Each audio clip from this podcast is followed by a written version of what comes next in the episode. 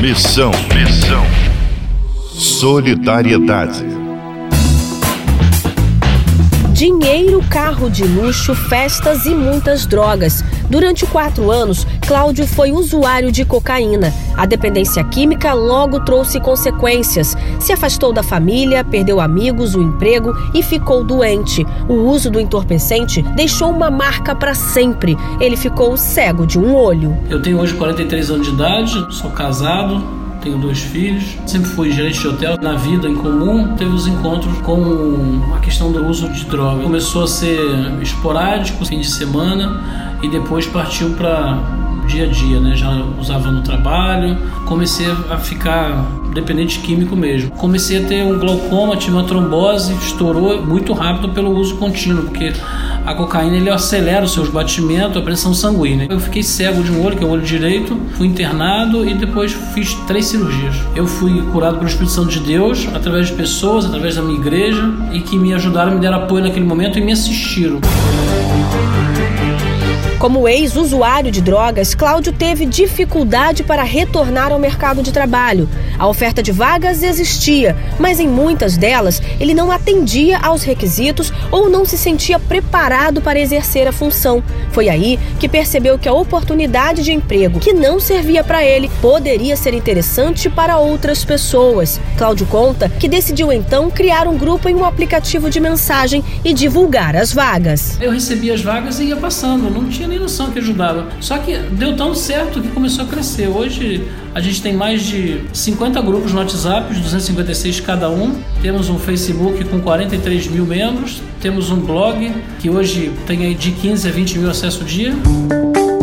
Desde então, Cláudio ajuda milhares de pessoas a retornarem ao mercado de trabalho. Mais de 7 mil pessoas foram beneficiadas nos últimos seis anos. A iniciativa deu tão certo que se transformou em um balcão de empregos na região dos Lagos. O atendimento é feito em uma sala da Associação de Moradores do bairro Jardim Esperança, periferia de Cabo Frio. Cláudio faz questão que todos os serviços prestados à população sejam de graça. E a gente faz mais de 35 serviços totalmente gratuitos. Faz o currículo, imprime, agenda seguro-desemprego, carteira de trabalho, identidade, auxílio doença, auxílio maternidade e aí vai.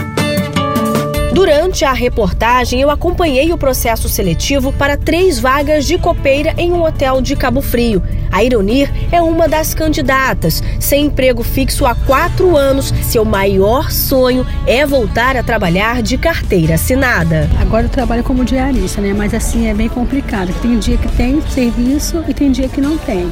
Então fica muito difícil. Aí eu preciso voltar, ser fixa, carteira assinada, para poder ter uma estabilidade. Eduardo é um dos 10 voluntários que atuam no balcão de emprego e sabe bem o que é ficar sem trabalho.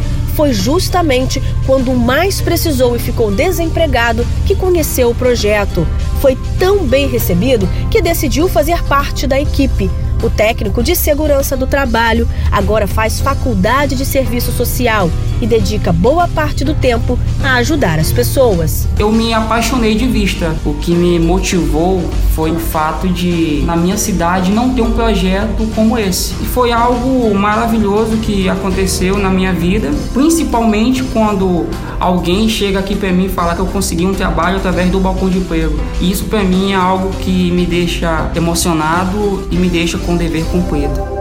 O trabalho solidário não para de crescer e vai contagiando muita gente. Além de ajudar as pessoas a conseguirem uma recolocação profissional, os voluntários doam cestas básicas, oferecem aulas de dança, orientação jurídica e atendimento psicológico a quem estiver precisando.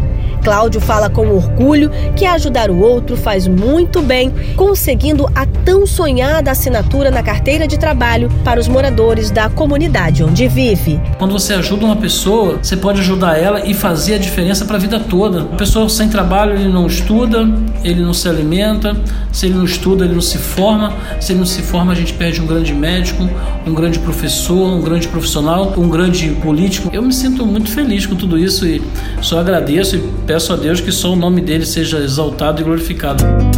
De Cabo Frio, na região dos Lagos, reportagem Suelen Rodrigues. 93 FM